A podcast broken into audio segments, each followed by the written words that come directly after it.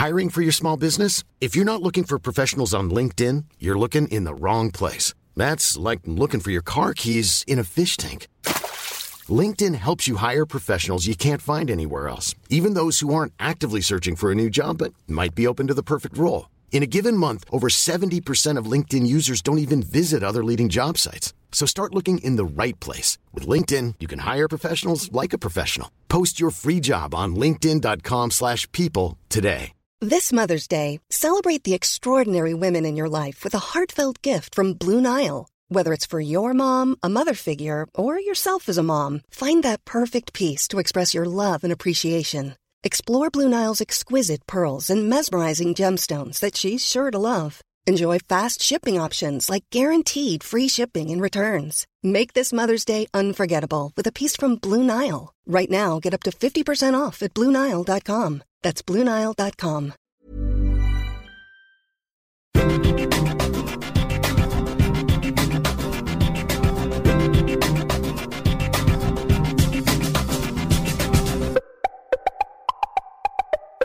Hello and welcome to another episode of Why Would You Tell Me That? It's a podcast. I'm Dave Moore. That's Neil Delamere.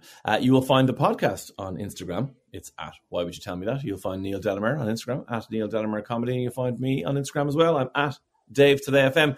We are proudly part of the Acast Creator Network. And if you are listening to this, wherever you're listening to it, we'd love if you give us a follow or a subscribe or whatever the word your particular podcast platform uses.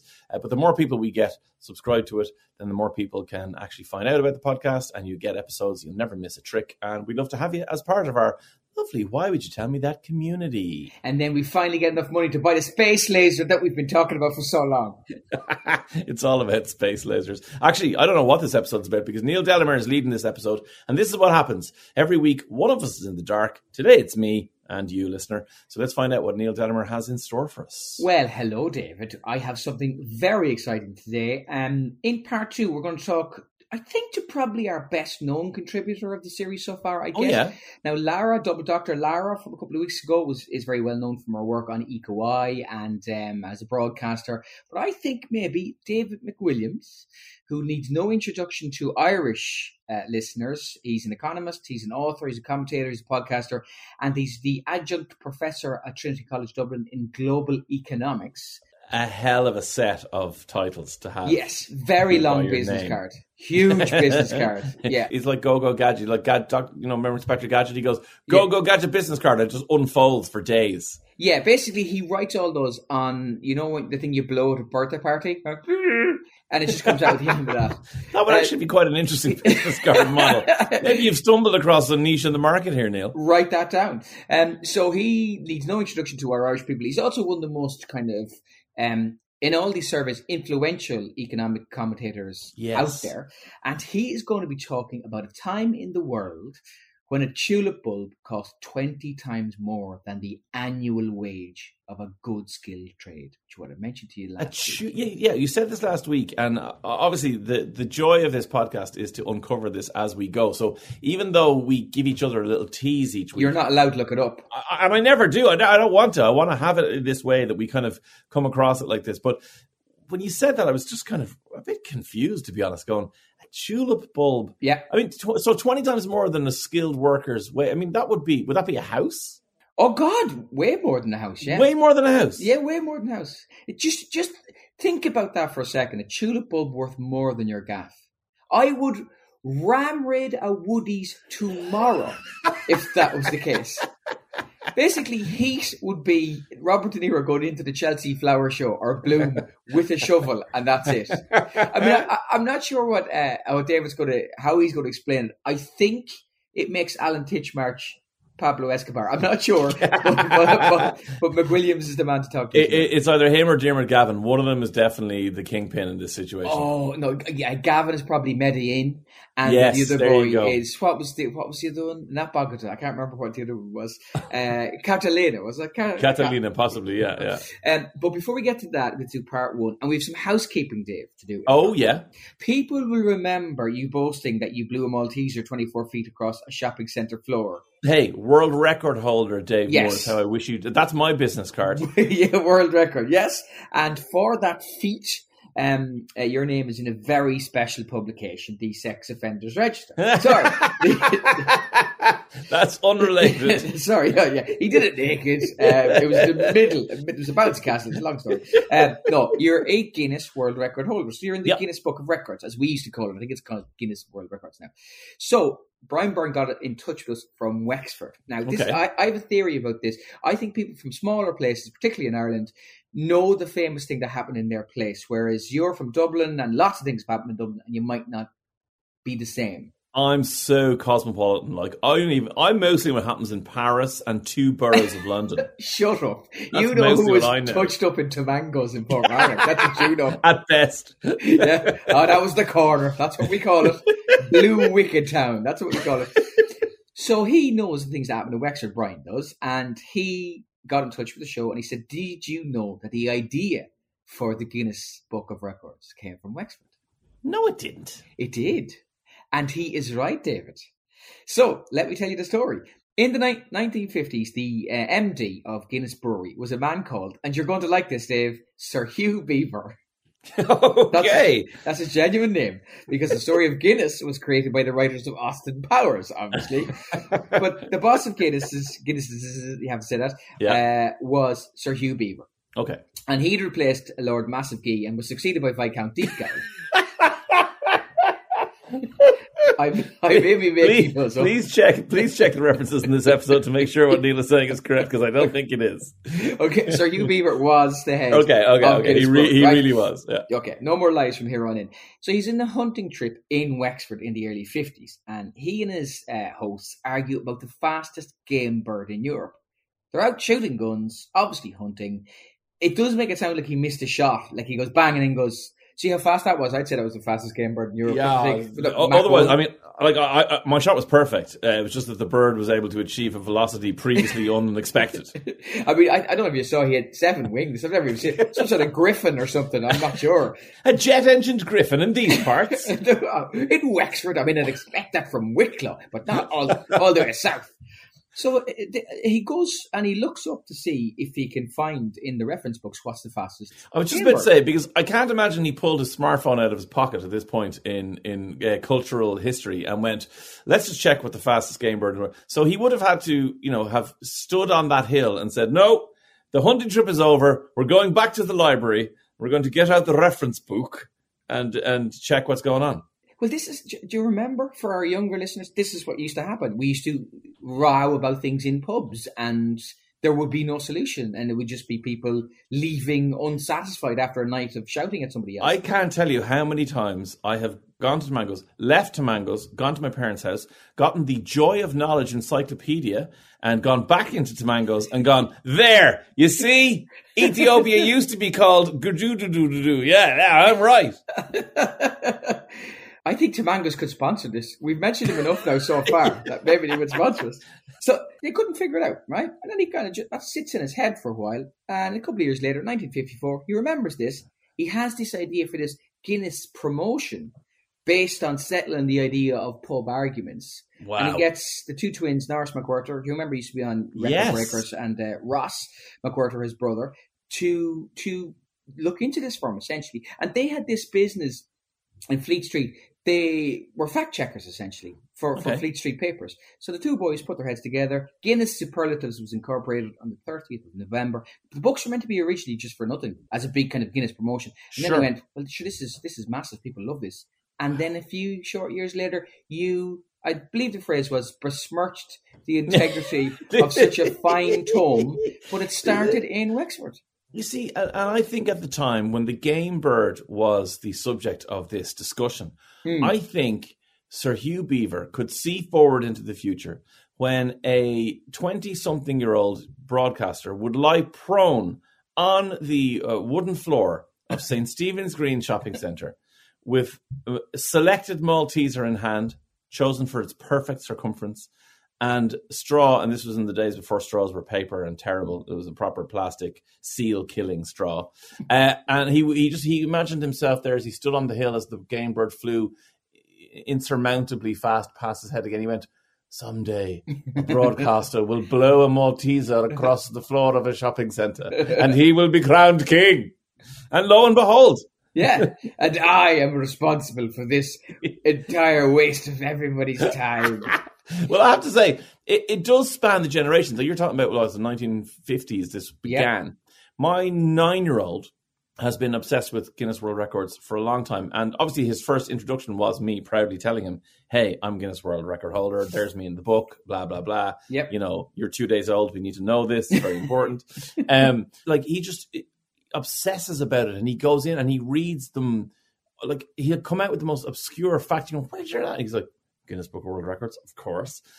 He's obsessed with a guy called Robert Wadlow, who was the tallest human ever. Guy. Yeah, and one day we were in a random Lego display kind of expo thing in Spain on our holidays, and he walked in and he came running out almost crying, and I was like, as in with excitement, I was like, what's up? And he goes, there's a life-size Robert Wadlow Lego, and he went in and got his picture taken, but obviously the picture's terrible because I had to fit him and Robert Wadlow in the picture, so it's like 9 foot something and a tiny 4-year-old or whatever he was at the time. But like I can see how this, you know, this did take off and get passed down through generations. And even now, with the entirety of human knowledge in your smartphone, in your pocket, or on his tablet or whatever, he still goes to the books. He loves the books. It's a real young lad thing to do. I seem to remember I did the same when I was a young fella. You will want to know, of course, what is the fastest bird in the world, because the Guinness World Records at the webpage has a little asterisk as well, because you need to know, because if you're interested in this, you're going to go into this. So it isn't Jet Engine Griffin from Wicklow, okay? Funny enough, peregrine falcons can dive at 186 miles per hour, according to the Encyclopedia Britannica. There is a faster bird on Earth than that. That's an angry one, but it has to be fired out in a catapult. Into a poorly constructed pig's. Not sure if that's really in the suitable criteria. But the lads are specifically arguing about the fastest game bird. And the Guinness World Records website says the red-breasted merganser would be the most likely answer. Red-breasted merganser. Yeah. Fully migratory and still occasionally hunted. And of course, because this is why would you tell me that? I couldn't just stop there. I had to look that up. Yes. Type of duck. Oh. Now. A duck is a super fast bird. Yeah, but there is... Listen, do you remember I said to you the guy who holds the world record for holding his breath is 24 minutes, but they're allowed to have oxygen, pure oxygen before it? Yeah. Well, there's a very specific line that says about this incident of the duck flying so fast. Because it says, by the way, how fast do you think it is? Okay, so I imagine a peregrine falcon can fly 180-odd miles an hour. That's what I mean. Sorry. Yeah. Exactly. When it has chosen to propel itself groundward at an unbelievable, alarming rate and letting gravity help it. So I'd imagine the duck is not doing that. So I'm going to cut it in half and say 96 miles per hour. Oh, you're 4 miles an hour off. 100 miles per hour. What? Brackets, while being pursued by a plane. Close brackets. Sorry? Now, yes. We have a lot to talk about here. Okay. Picture it, a plane chasing a duck. Now, first thing to say is, if the pilot wasn't called Goose, I'd be very unhappy. Very, very unhappy. This is an episode of Catch the Pigeon, as far as I can see. It's wacky races. It is literally Catch the Pigeon, yeah. There was a dog writing down how fast the duck was going. Do you know you normally feel sorry for, you know, when you hear, like a plane's engine crashed out or, you know, dropped out because of a bird strike. You kind of think, well, yeah, but we started this, but it sounds things. This was our step one was us. So right. I looked this up. This is from Field and Study. So the flight speed of a red-breasted merganser. In the course of investigating the terrestrial avifauna, which is basically birds. Avifauna is birds. Yeah. In this place in Alaska, for the United States Atomic Energy Commission, there's all these low aerial reconnaissance flights of this river, right? 29th of May, 1960, a flock of 6 red-breasted mergansers flushed from the river, right? So the wind is blowing from the west, 20 miles an hour. At the time, the ducks were flushed. They were flying east up the river. Ducks take flight. All of the birds turned aside except one male who flew slightly below and ahead of the airplane. So he was quick, but a moron. He's clearly an idiot. All the other ducks are like, turn, Barry, turn. And he's like, I can take this. I can outrun a plane. Yeah, he's a boy racer duck is what he is. Yeah, he had a little blue light underneath him. I was going to say gull-wing doors, but duck-wing doors. And a massive arse. So you can just hear the exhaust. So he flies like 1,500 feet in front of this plane before he just goes and starts losing ground. Yeah. And he turns aside. Airspeed of the plane during the chase, 80 miles an hour. The 20 miles per hour wind from the west added to the 80 miles an hour airspeed would give the bird a ground speed of 100 miles per hour. Okay, so presumably then at no point would he be pursued by something that could fly this fast. So he is himself, this individual, Barry, is the world record holder. I think if I have a page, and I don't think it should be the red merganser or whatever you said. I think it should be Barry, the red merganser. Specifically Barry. Yeah, that would be amazing. He should have been in Top Gun Maverick, shouldn't he? Actually, now you think about it. Just Maverick flies at the... I'm not going to give anything away, but flies at a remarkable acrobatic aeronautic scale, and then Barry's just waving at him slightly in front of him. Yeah, it's specific incident. Which goes to show you, if we just chase other birds with planes, how fast can they go, I wonder? Well, how can we not apply this to humans? I mean, like, we know Usain Bolt can do the 100 metres in 9.86 seconds or whatever it was. Yeah, but, like, how fast can he do it if, you know, there's an alligator poking out the front of a Ford Fiesta, chomping at his butt as he runs down? Maybe he can do it in 9.5. We don't know. Why are we not trying this? The crack you could have with that. There's a scientist listening to this applying for grant funding as we speak. He's currently drawing an alligator on top, riding a full-speed tiger. That's what we need to do. We need to combine greyhound racing. You know, greyhounds just chase something they want, obviously. Yeah. So Usain Bolt and all the other athletes, they're not chasing anything they want except glory and, you know, infamy. I reckon I could run faster if you had a Toblerone on a fishing rod. I think you definitely could. Yeah, okay. You would sprint for a Toblerone. So that was the first thing. That was housekeeping for part one. I'll tell you one other thing quickly for part one. Main thing I wanted to talk to you about for this section was domestication.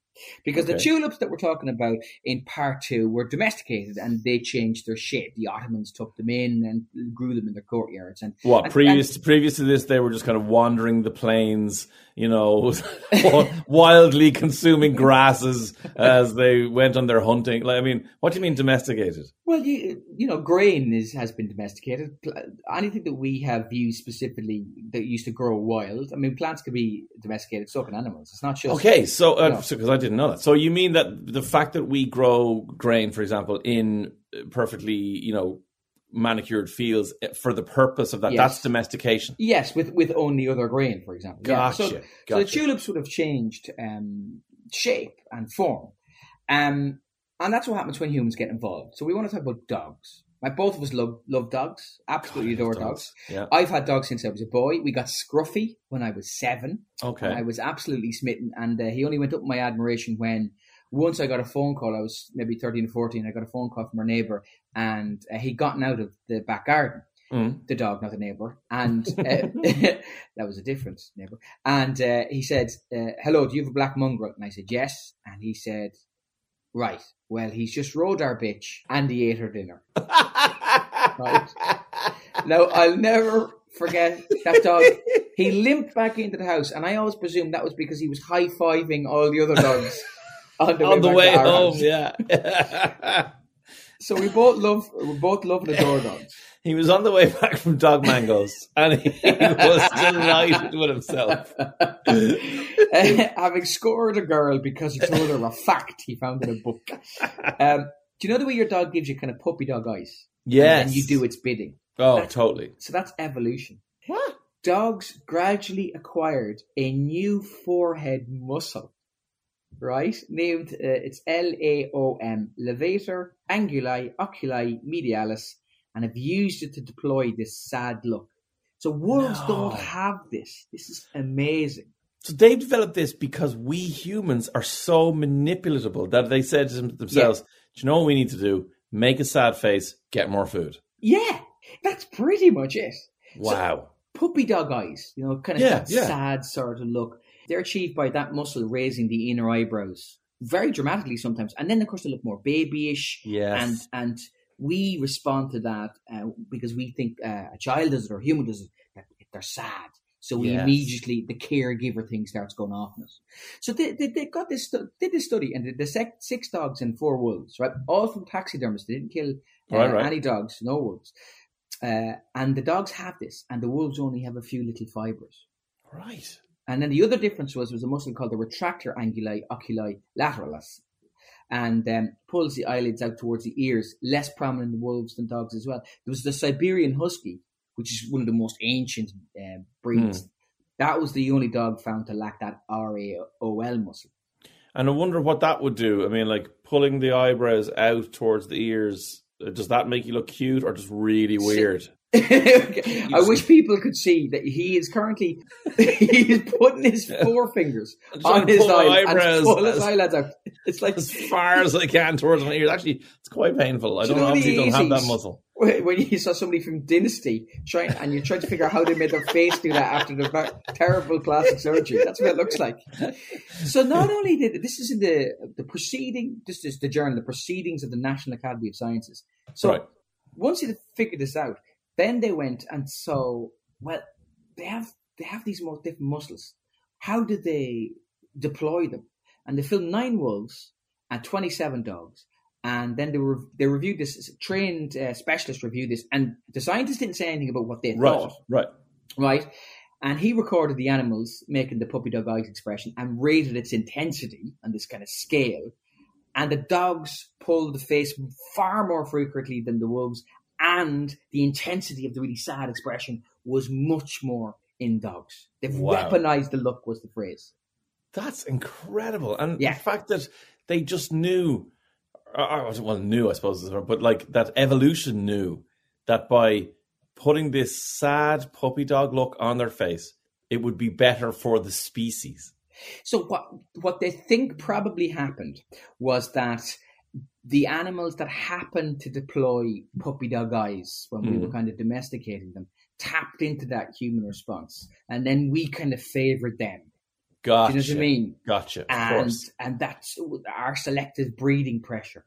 But dogs, who are descended from wolves, have a different facial makeup than wolves. Phenomenal. And that's because of us pretty much. Yeah, we are so weak that we have created new muscles within dogs because we like cute things. Yes, it is the same impulse. If you're sitting there going, I'd never fall for that.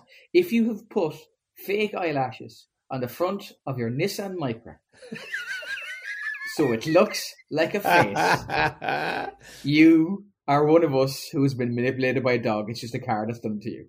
Or antlers out the windows and a red nose on the front come Christmas time. You know, you're guilty. You're guilty. You're the evolution of cars is happening in the same way. They're all going to have those cute eyes and look at us with their eyelashes.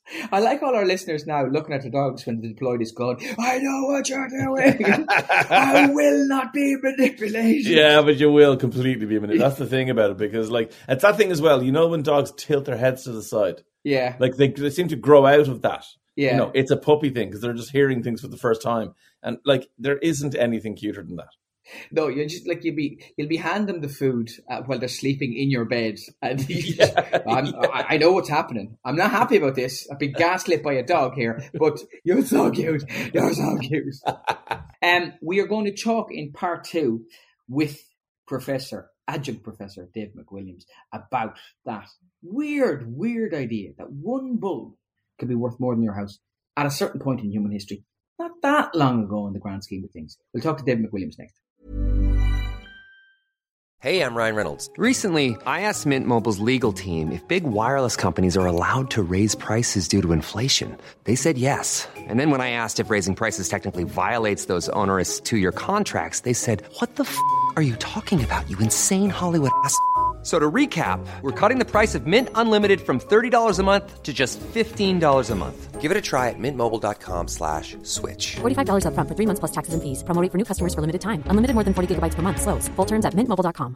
Quality sleep is essential. That's why the Sleep Number Smart Bed is designed for your ever-evolving sleep needs. Need a bed that's firmer or softer on either side? helps you sleep at a comfortable temperature? Sleep Number smart beds let you individualize your comfort, so you sleep better together. J.D. Power ranks Sleep Number number one in customer satisfaction with mattresses purchased in-store. And now, save 50% on the Sleep Number Limited Edition smart bed for a limited time. For J.D. Power 2023 award information, visit jdpower.com/awards. Only at a Sleep Number store or sleepnumber.com. A lot can happen in 3 years, like a chatbot may be your new best friend. But what won't change? Needing health insurance. UnitedHealthcare Tri-Term Medical Plans, underwritten by Golden Rule Insurance Company, offer flexible, budget-friendly coverage that lasts nearly 3 years in some states. Learn more at uh1.com. Burrow's furniture is built for the way you live. From ensuring easy assembly and disassembly to honoring highly requested new colors for their award-winning seating, they always have their customers in mind. Their modular seating is made out of durable materials to last and grow with you. And with Burrow, you always get fast, free shipping. Get up to 60% off during Burrow's Memorial Day sale at burrow.com/ACAST. That's burrow.com/ACAST. burrow.com/ACAST.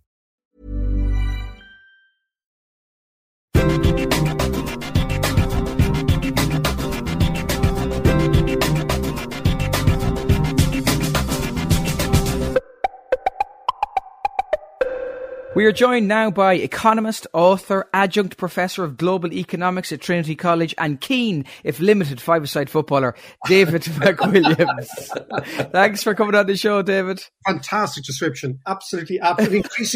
Increasingly reluctant goalie in five-a-side football. Oh, goalie. Yeah, oh. Just get between the sticks and shut up. You know, I'm actually graduating to that level of performance.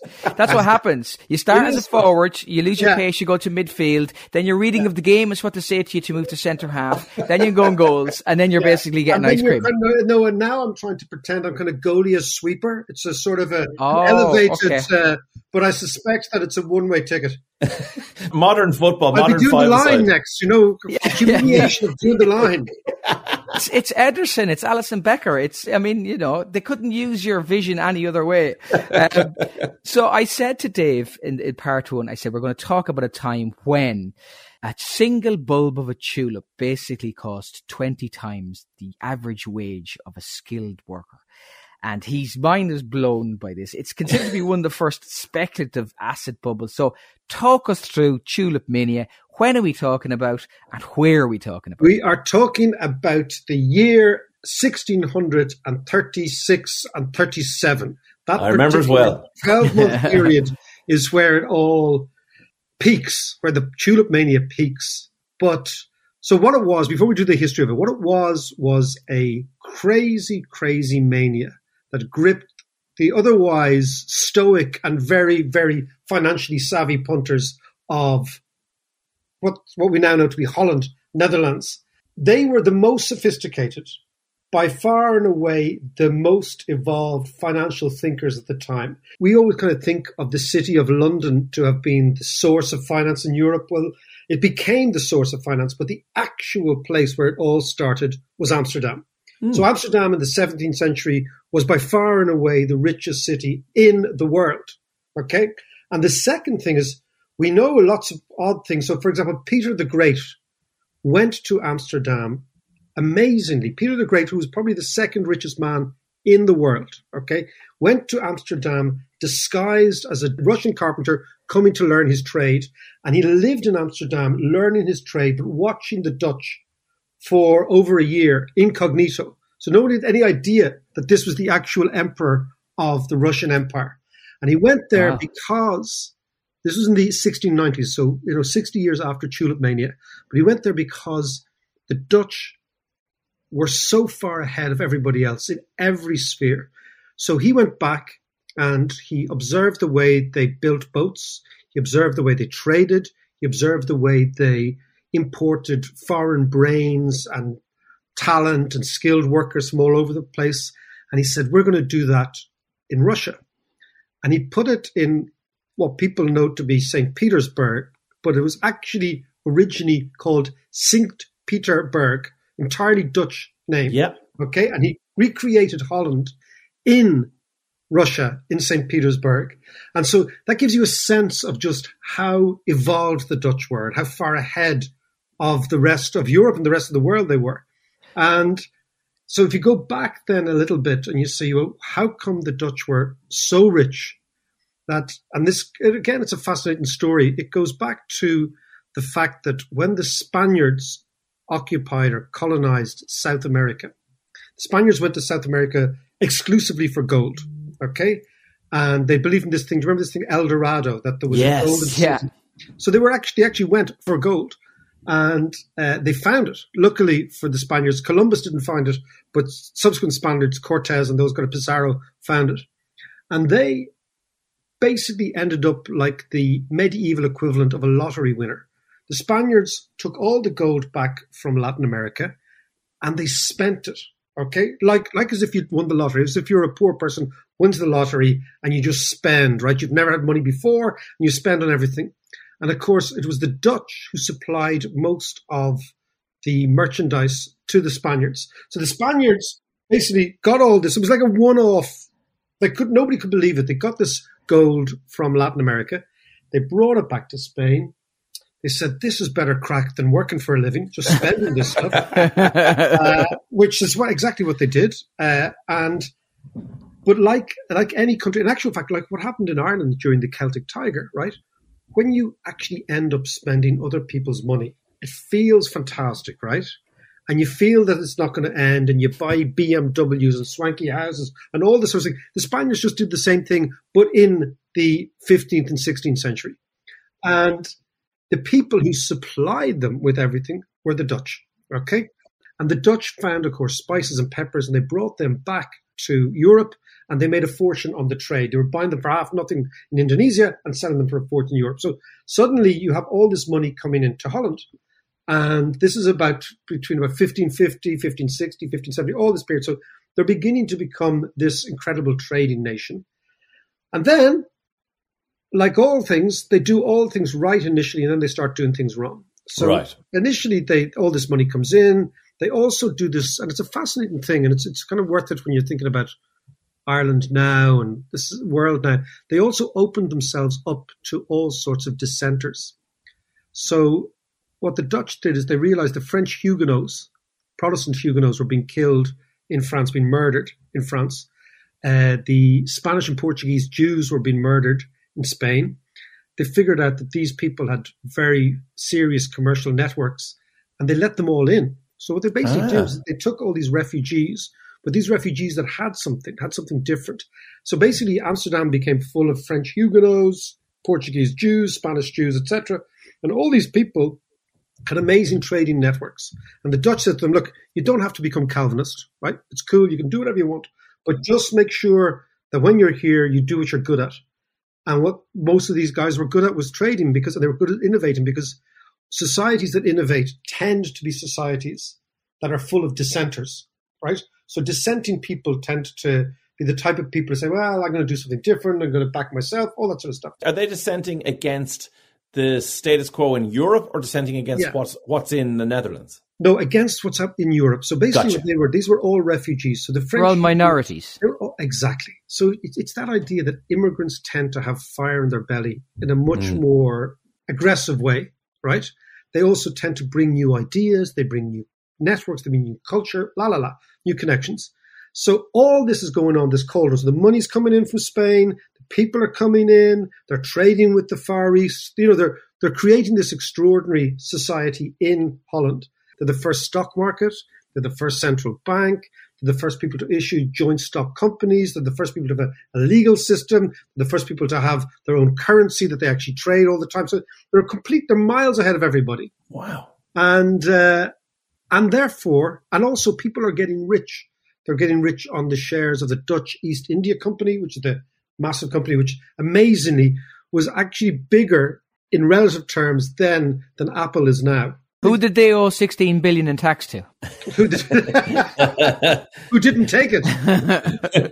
Was it us again? Could they pay in tulips? What's going on? Yeah. So you've got this kind of speculative country because it is a relatively egalitarian society, okay? Considerably more egalitarian than most societies. You probably have much more status-conscious snobbery, because if you imagine what happens in a really oppressive aristocratic society, nobody in the middle class emerging can really go up. So you know your place. Because the Dutch weren't like that. So suddenly possessions become much more important, outward suggestions of your position, flash, blah, blah, blah. So all that's happening at the same time. So that's the history. And then just quickly on bubbles and mania is that you should never forget that economics is all about psychology. And money is a social tool. It's a social instrument, right? And people behave, and you guys know this from being on stage, you know this from, people behave very, very strangely in crowds. People do things in crowds that they wouldn't do otherwise. There's just crowd psychology and crowd dynamics. And the great thing about those economic issues we're about to talk about, it's all about crowd psychology. Right. So you get the money coming in, then you superimpose upon that crowd psychology, and suddenly you've got a recipe for something quite mental, right? In a frenzy. And the mentalness is, Neil, the tulips, right? The tulips, yeah. I'm just so intrigued how the tulip is the item or is the thing that causes this frenzy or is the focus of this frenzy. It comes from the Ottomans in Turkey at the time, Central Asia. They domesticated it. The Ottomans put it in their courtyards. It goes back to Vienna with the ambassador. It eventually gets to Holland in the kind of early 17th century. Neil's absolutely right. So tulip means in Turkish means turban. The word tulip means turban, and it's obviously to do with the top of the tulip. The Turks call it a turban. And the Turks were extremely adept at original genetic engineering of cross-pollinating all these various different tulips. And so what you had is there was always a tulip market in Holland. And that tulip market was always occupied by buyers and sellers who knew what they were doing. And the prices were going up and up and up. But they were just going up because there was a big demand for them, right? And every year they go up and then there'd be a harvest and they go down and everything was fine. And then... And this is the great thing, it's a bit like lots and lots of speculative manias for no real apparent reason. This is the interesting thing, Neil. Yeah. There's no moment where they say, oh, do you know what? I'm going to put half my wages into tulips. There's no moment you can actually decipher why tulips, other than it became a bit like Bitcoin, right? Like Bitcoin is an investment, if you think it is an investment, in an asset with no income, right? So Bitcoin doesn't yield anything. So therefore, the only way the price can go up is if you can sell that Bitcoin to somebody else who thinks the price is going to go up even more. So it's not as if there's a stream of income that you can cash in and say, well, I'm going to keep my Bitcoins there and every year it's going to pay me X, Y, and Z, as maybe, for example, a deposit in a bank might pay the rate of interest, something like that. So it's the same type of idea that you buy something that you believe somebody else is going to pay more for it. Right? So this is the greater fool theory, isn't it? Yeah. It's the greater fool theory is this idea that there's going to be a bigger idiot than you who's going to walk into the bar and pay more, right? Yeah. Right. Yeah. That's it, and that's actually the fundamental basis of almost all speculative manias, right? What you have by the 1830s or 1630s is the beginning of a speculative idea in tulips, and what you know about speculative manias. What really makes them interesting is when people start to convert and become converts to the story. And the way in which, it's like any Ponzi scheme, right? If you talk to anybody who's been ripped off by somebody, there's always a moment where they say, geez, I really believed him. Yes. And then I told my mate, and my mate really believed him. And then my mate told my other mate, and then he bought them. And there's a guy down the road, and there's a woman down the road, and she bought the tulips for £10 and sold them for 15 quid. She made a fiver for nothing. So there's always that moment where gossip and chat takes over into the herd, into the crowd, right? And the crowd becomes excited. And from then, the price, economists say, oh, the price is about supply and demand and la, la, la. The prices basically gives people the horn, right? So what you find in a mania is that the price actually is what excites people. Okay. And as the price goes up, it's got nothing to do with supply and demand. The price goes up, and it's the very price that makes us mad. Because the very price has got inbuilt into it the seduction of easy money. And we're talking about like some amazing statistics of price. The highest price that they have good evidence for was 5,200 guilders for a single bulb, right? In the winter of 1637, Dave. Yeah. That is more than 3 times what Rembrandt charged for painting the Night Watch 5 years later. Yeah, no, it's mad. But I mean, again, this is... in living memory in Ireland, there were the apartments in Bulgaria. Yeah. That we know were sold to Irish people for 150 grand. And we know that Bulgarians were earning 7 grand a year at the time. Right. So those sort of relatives, and of course, what drives it is the idea, that somebody thought, Neil, that somebody else was going to pay 6,000 guilders. Yeah. Right. But what's fascinating is if you look like at the moment with GameStop and all those things that went on in the States this year, you've all these Reddit chat boards and things, and you think, oh, that sounds really new, and that sounds it's a function of the internet and a function of, on the contrary. So what in 1635, 1636, right, Amsterdam and in Haarlem. So in a pub there'd be pamphlets, right. And there was like speculative groups. They'd all go to a pub. There was also a pandemic at the time. So a lot of people would say, for example, that a lot of the crypto stuff that started 18 months ago, 24 months ago, were people bored at home during the pandemic, having a punt, right? Yeah. Just like, fuck it, what am I going to do today? I will have a punt on this, right? Exactly the same thing was happening. There was a pandemic. There was an outbreak of cholera in parts of Amsterdam. And there was an outbreak of smallpox as well. And what they basically did was people were sitting around, or they'd be in their little, well, remember that in the pandemic, your little groups of the family groups of five or whatever it was. Your bubbles, yeah. It was the same shit. So they were sitting around bored. And what do you do? And they were saying, well, why don't we involve ourselves? So the parallels between now and then are really, really quite amazing. They really are. And also the psychology of it, like you mentioned at the start, like that this wasn't a function of supply and demand. This was a function of the excitement of spending with the belief that down the road, easy money was coming. Like you can absolutely see the crowd dynamics you're talking about. There's a great book called The Crowd and Power by a fellow called Elias Canetti. He actually won the Nobel Prize, thinking about 1981.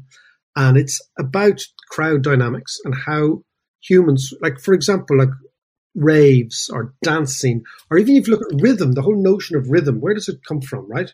Rhythm comes from the fact that no two footsteps are the same, which is quite amazing, right? And that humans, if you ask humans to clap, right, apart from Irish people who obviously can't clap on the beat, but most races can clap, right? And why do we sway? Why do we join? Why do we join big gangs? Why do people go to football matches and subsume themselves into this different identity, this collective identity? People go to raves, all that stuff. There is something humans find deeply attractive about the crowd, okay? And the people who stand outside the crowd are usually quite odd and unusual. And the vast majority of us get sucked in. So you take that dynamic. You also take the human obsession, which I think is really fascinating as well, which is we all want to be able to tell the future, right? So if you and the thing about speculation and gambling is, in effect, what you're saying is, I can tell you what's going to happen tomorrow. Mm. And that is in itself a very attractive thing for humans to know. It's so enticing when you think about it, because you're really overriding the logic of, like, if we think about the nuts and bolts of this, you buy a bulb, it goes into the ground, it flowers, and then they dig it up and they sell you the bulb. You have no idea if it's the bulb that went into the ground. You have no idea if it's a bulb that's going to produce the flowers you just saw. You have no idea if it's they're selling you a different sort of bulb. So you really are swept up in all of this, David, aren't you? But you know that the guy beside you just made 5,000 guilders. Yes, and he's sitting pretty. So. It's that idea of, again, the lottery ad in the UK is, it could be you. Yeah. I mean, just think about it. Even the whole psychology of it. It's like, that the chances are. But the interesting thing about all these manias is that people do make real money in them. That's the key, isn't it? Because I'm thinking back to, if you get out early enough. Exactly. Yeah, you mentioned the crypto thing, and I know my niece. None of my family are investors, right? We're all just like random punters going through our lives. But my niece, who is like 22 and actually coincidentally wants to go to college in the Netherlands, this is what she was saving up her money for. She was just on some chat somewhere, and some guy said, hey, I'm watching this YouTuber. He says this is the next, cryptocurrency, whatever it was. I can't remember the name of the crypto. But anyway, she got in and she put, I think the max you could put in was $200. She put it in, and she came over to my mom's house, who was her nana, and she went, I put in €200, and it's now worth 4,000. And my mom was like, get, you know, typical mammy, get it out, get the money out. It'll all collapse in a minute. Your mum is right. Yeah, she is. Absolutely. She said, well, I'll do it when I go home. So she got on the bus and she went back home to her house. And by the time she had gotten home to the house and sat down at the computer, it was worth 20,000. So she pulled her money out. Wow. We all went, oh my God, Safe Moon, I think it was called. We all went. So all of the family went in, and you can only do 200 euro, whatever. We all put 200 euro in. I checked mine yesterday. It's worth €1.08. Your niece lives in Davos. Yeah. But your niece did make real She made the real money. And exactly. And it wasn't as though it was like this thing, oh, it's a long. She got in, she got out. And that's why we all dive straight in. Yeah. So therefore, she's the person. So everything, it's like religion. Everyone needs a proselytizer. You need a missionary. It's like having the Mormons call around and say, you'll be saved. It's actually the same type of psychology that you're dealing with. Wow. And there's always the evidence of somebody who's done extremely well. What you have is a dynamic. And what's interesting also, if you read the history about that period, you see these sort of quite snooty letters going between experienced tulip sellers who are citing the fact that all these riffraff are now getting into the market. And this is surely, and basically actually a whole lot of laborers came up from France and got into it. So lots and lots of people, it's a bit like the gold rush.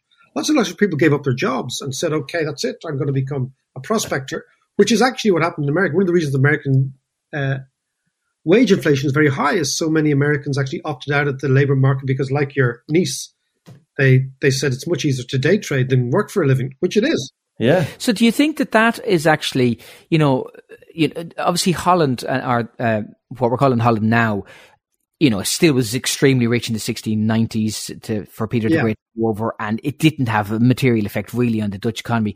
What possibly freaked the Dutch out a little bit more might have been the idea of people getting rich not from hard work, and that isn't necessarily a Calvinist idea. They had a thing called a wind handle, right, which means trading on the wind, which they were kind of obsessed by as well. They couldn't really get their heads around it. I mean, what we've got to realize is we're talking about a generation that was the first generation to ever use paper money. Okay, so the Dutch introduced paper money. William of Orange, for all of the mad stuff he did in this country, presided over quite an unusual sort of revolution in Holland, in everything, in ideas, in religion, and in finance. So I think, Neil, they were aware that something weird was happening, right? That this kind of, these speculative profits were, as I said, they were trading on the wind, they were coming out of nowhere, right? But also, as Dave said, they were aware of it, but somebody was making real money, buying real stuff, you know? And then, of course, what you get at the end, of course, is that people who come in late to this, and we saw that in Ireland, are putting up all sorts of collateral. And people are borrowing against tulips, and they're borrowing against the expected value of tulips. And they're like, they're pledging like cows and sheep and all sorts of things to try and what they call now trade on margin. So look, you know, I'll give you a tenner. If you lend me 100 quid, I'll give you a tenner in real assets. And when the thing goes up, we'll all be happy together. And so, I mean, what is fascinating about the tulips is one, why, and a nation of very clever financial punters got seduced by a tulip, which, as you say, Neil, has no real value after it withers, right? It's the ultimate perishable good. That's the first thing.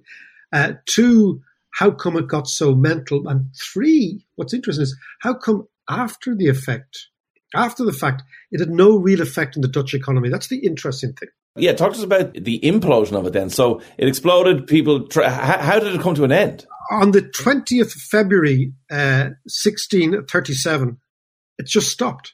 This is the weird thing. And this is the... It's a bit like the Irish housing market years ago. People say, oh, there must have been something... You know, something must have happened to make it stop. No, actually, Irish house prices peaked in the summer of 2006. And they started to fall thereafter, right? Yeah. Right? There was no moment, there was no issue, there was no event, you know, the invasion of Ukraine or blah, blah, blah. What basically happens is that what you have in these speculative manias and these group psychologies is the human brain going through stages of euphoria, of various different euphoria. So at the beginning you start with skepticism, and then you become a believer, and then you become a missionary, and then you become euphoric.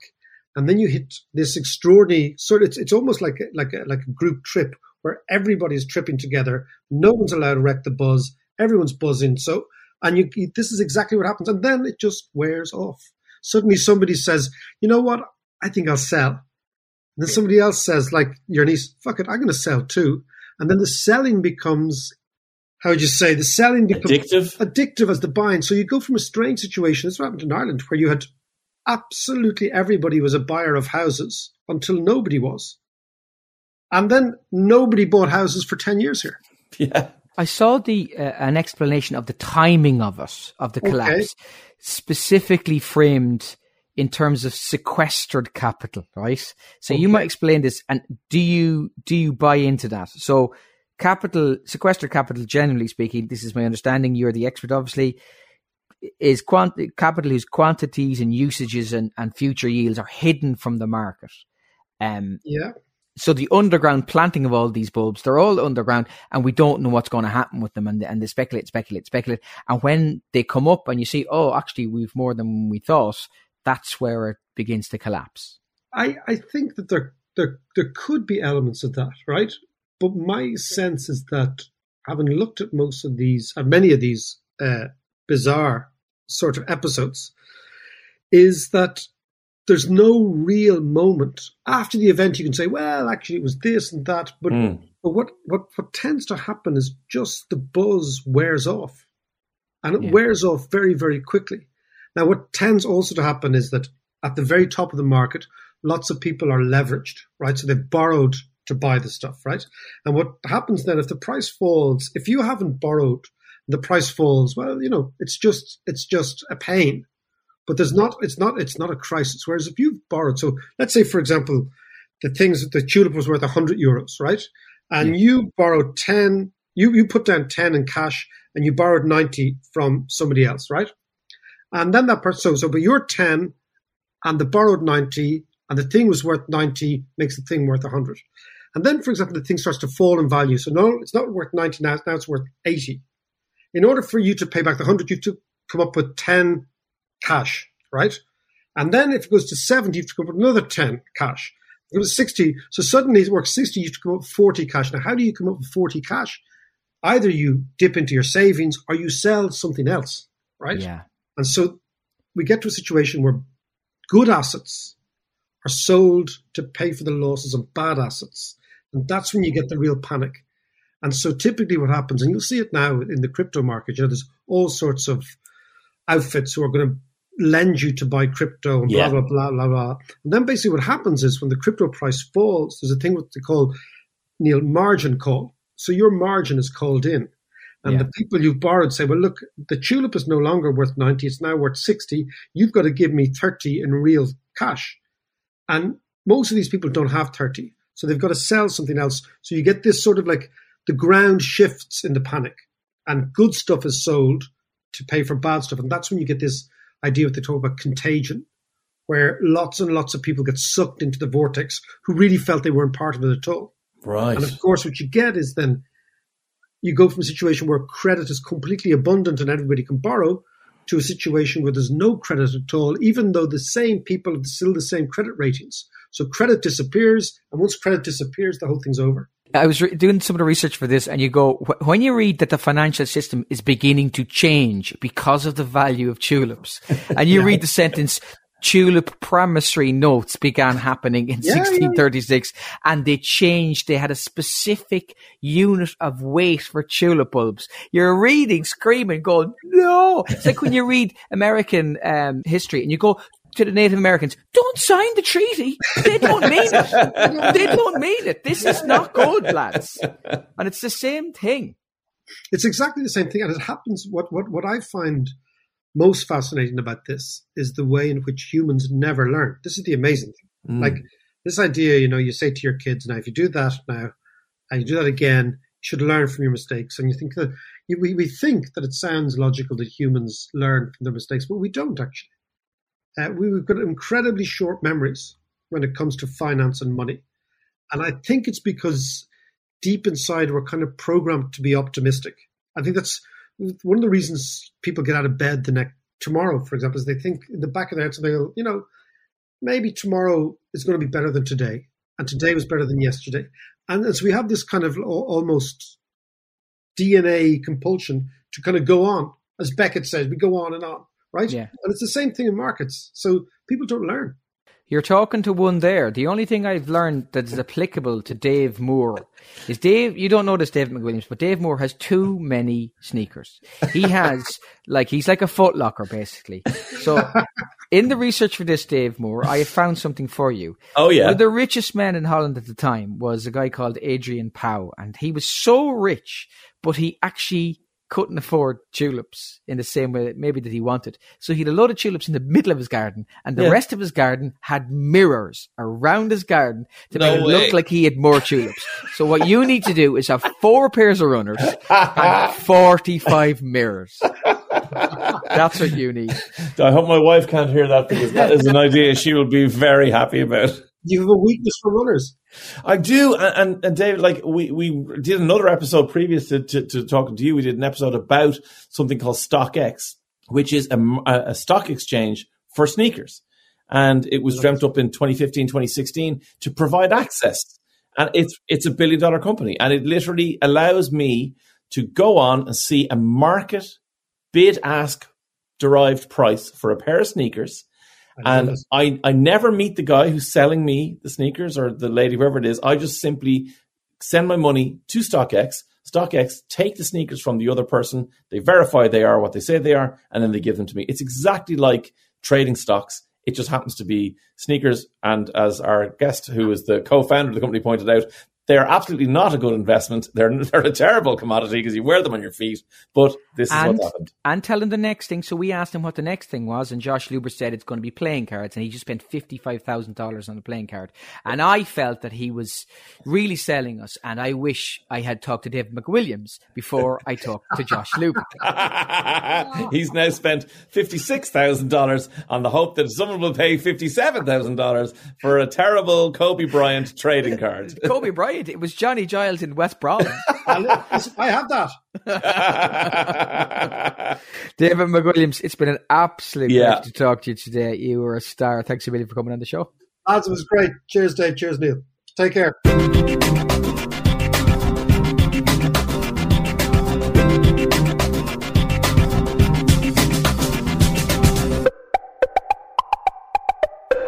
So welcome back to part 3, Dave Moore. What's that on your screen? I can see your screen reflected in the mirror behind you. You're on Interflora looking for, what is this? Neil, can I interest you in the daffodil scheme of 2024? You buy now, you get rich in March. I will buy www.wordsworth.com. Absolutely. Are you the host of the website? How good was David McWilliams? First of all, to explain something as complex and as important as that in the way he did is just phenomenal, and an amazing guest to have on and do that. But what really, really blew my mind most about that whole conversation is the fact that it is a psychological thing and not an economics thing. That's phenomenal. It's really interesting because you look at it and you kind of go, well, the early days of this, it's all about who finds out first.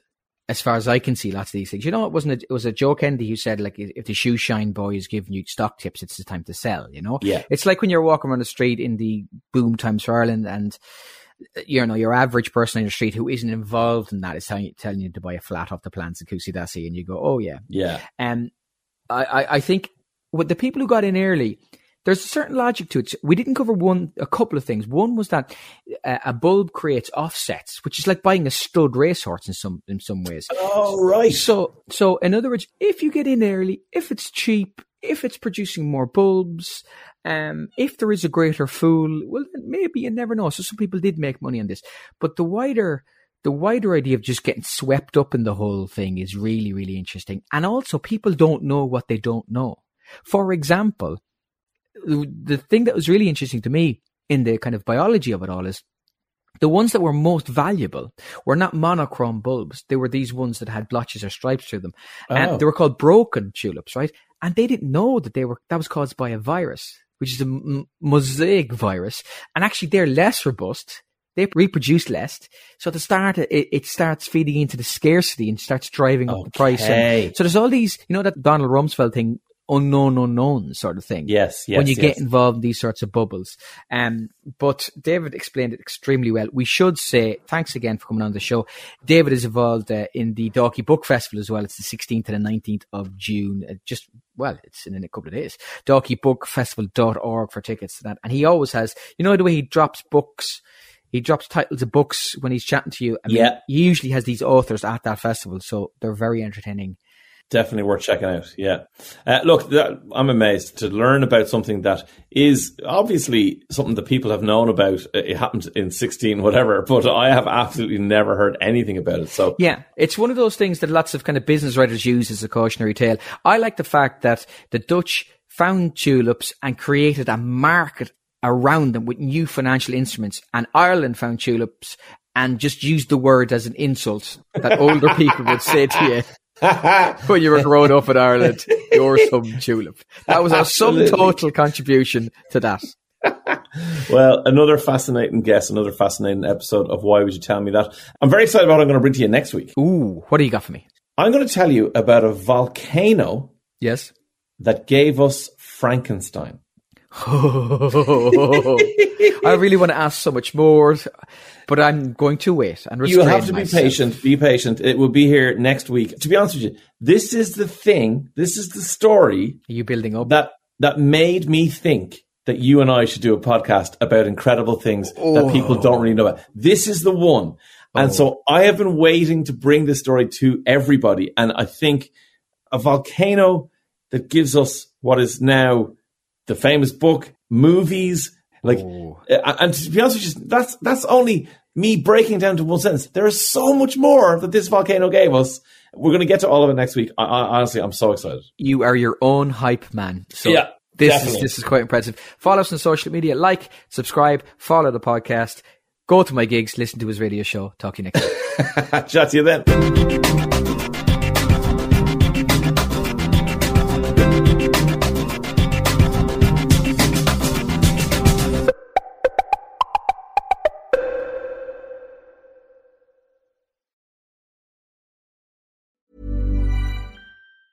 Planning for your next trip? Elevate your travel style with Quince. Quince has all the jet-setting essentials you'll want for your next getaway, like European linen, premium luggage options, buttery soft Italian leather bags, and so much more. And is all priced at 50 to 80% less than similar brands. Plus, Quince only works with factories that use safe and ethical manufacturing practices. Pack your bags with high-quality essentials you'll be wearing for vacations to come with Quince. Go to quince.com/pack for free shipping and 365-day returns. Need new glasses or want a fresh new style? Warby Parker has you covered. Glasses start at just $95, including anti-reflective, scratch-resistant prescription lenses that block 100% of UV rays.